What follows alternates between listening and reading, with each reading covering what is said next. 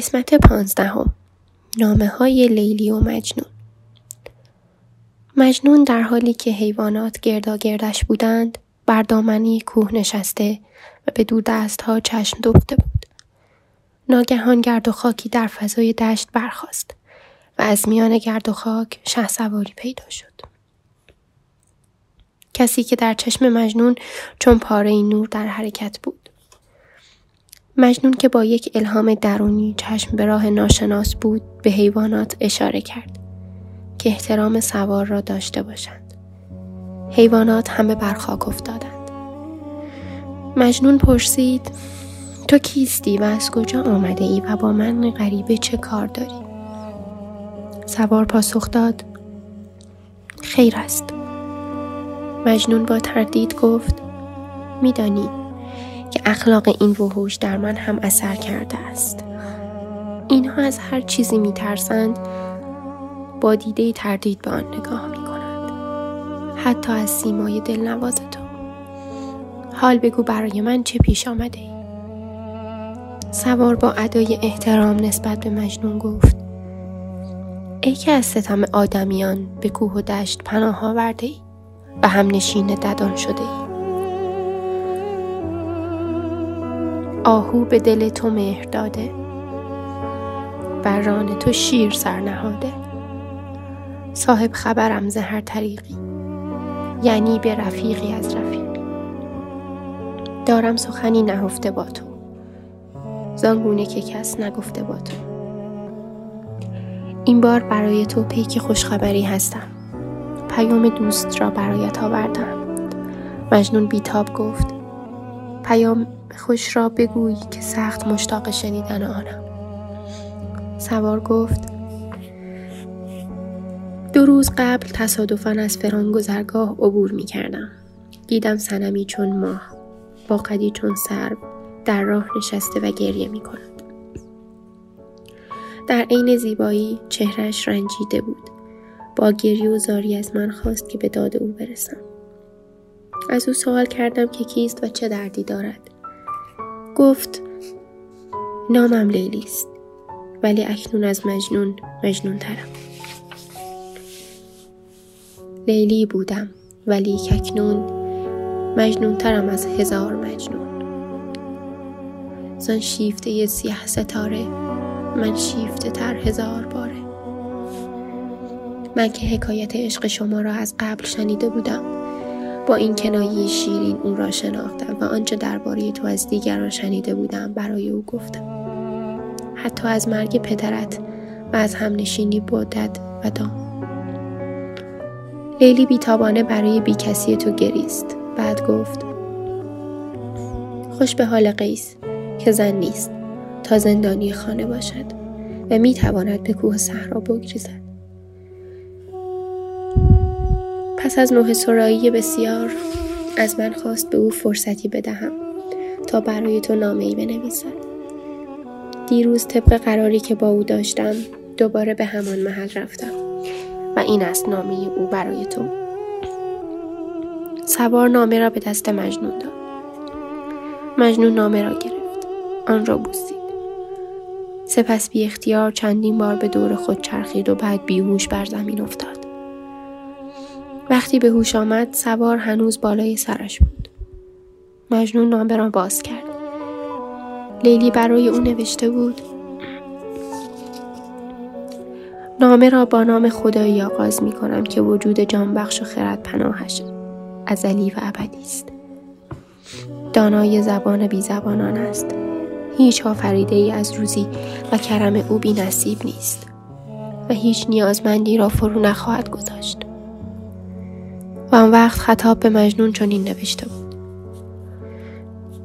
ای دل به وفای من سپرده. من سرز وفای تو نبرده. چونی و چگونه ای؟ چه سازی؟ من با تو تو با که عشق بازی؟ من خواستمی که از این جهانم باشد چو تویی هماشیانم. من ماه و تو آفتابی از نور چشمی به تو می گشایم از دور. با توز موافقی و یاری کردم همه شرط سوگواری.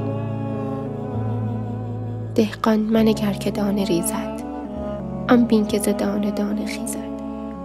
دلتنگ مباش اگر کست نیست.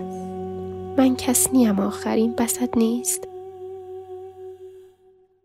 ای که در تیرگی روزگار چون چشمه آب حیات در کلمات پنهان مانده ای ای کسی که دل به وفای من سپرده ای بدان که روح و جسم من نیز هیچ کدام از وفاداری به تو سر بر نتافته و گوهر وجودم در صدف وفای به عهد سر به مهر مانده است.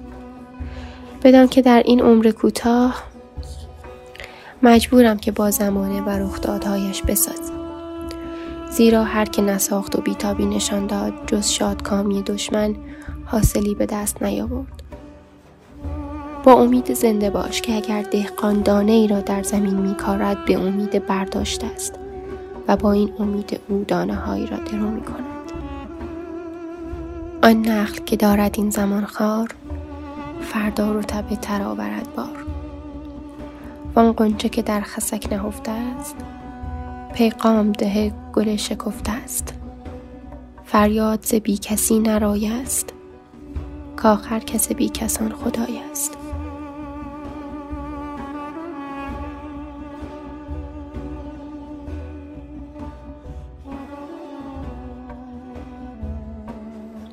بعد از پدر از بی کسی خود دلتنگ مباش که من هنوز یار وفادار تو هم و به تو یادآور می شوم. که از بی کسی نالیدن عملی کفرآمیز است. زیرا یار همه بی پناهان خداست. چه رفیقی مشفق تر از اوست چه پناهی محکم در از خداست. بعد از پدر بقای عمر پسر را آرزو می کنم و چشم به راه نامه ای از او می نشینم. مجنون پس از سیلاب اشک بر دامن مرد مسافر چنگ زد و گفت ای جوان مرد من در دامن این کوه اسباب نوشتن ندارم. اما می‌خواهم که به نامه لیلی جواب دهم. مردانگی کن و برای من کاغذ و قلمی بیاور. مرد از پر شال خود قلم و کاغذی بیرون آورد و به مجنون داد. مجنون نیز شکرگویان شروع به نوشتن کرد. در پاسخ تو نامم را با نام خدایی آغاز می کنم که دانای آشکار و نهان است. فریاد رس همه نیازمندان. نامه مجنون نیز همچون نامه لیلی پر از کلمات و جملات زیبا و نقص بود. او سعی کرد جواب گفته های لیلی را با جملاتی زیبا و شیوا بگوید. در پایان نامه مجنون چنین نوشت. این جمله که گفتم فسانه است. با تو به سخن مرا بهانه است. چون عشق تو در من استوار است با صورت تو مرا چه کار است؟ عشق تو رقیب راز من باد. زخم تو جگر نواز من باد. با زخم من ارچه مرهمی نیست چون تو به سلامتی غمی نیست.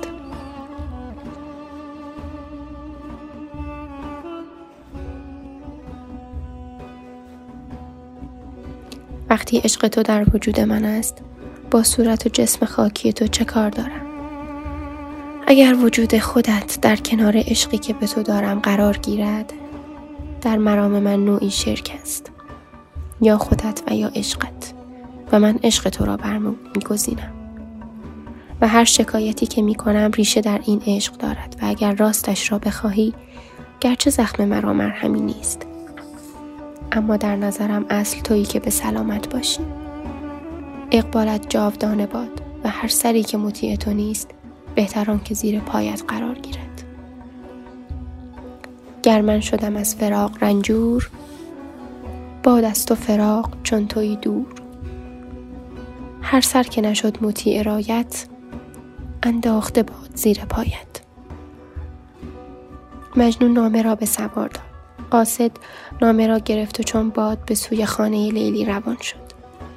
لیلی با بیقراری و اشک نامه را باز کرد. او آنچه را مجنون برایش نوشته بود می‌خواند و میگریست.